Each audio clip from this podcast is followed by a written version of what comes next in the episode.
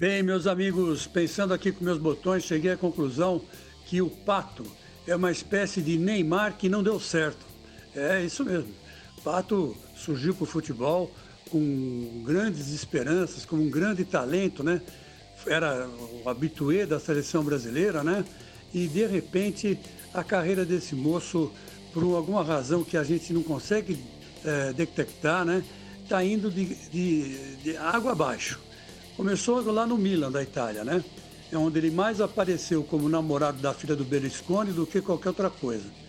Aí depois veio agora veio para o Corinthians, não deu certo no Corinthians, até o Tite, o Santo Tite, né? Hoje técnico da seleção brasileira, na época técnico do Corinthians, resolveu afastá-lo, né? Perdeu a paciência com ele. Olha que o Tite para perder a paciência é, um, é uma coisa bastante rara, mas ele perdeu. E agora o, o, o Diniz, né? O Fernando Diniz acabou também indo para o mesmo caminho do Tite.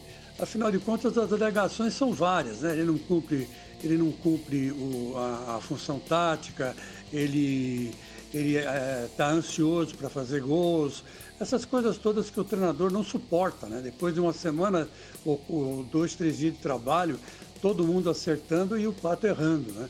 Então, mais uma vez, né? Esse enigma Pato. Infelizmente é o Neymar que não deu certo, torno a dizer, porque ele era tão bom quanto o Neymar. Mas, infelizmente, não vingou, ou não está vingando, né? E por culpa exclusivamente dele, né? O problema dele, porque por grandes clubes ele passou. E tenho de tudo.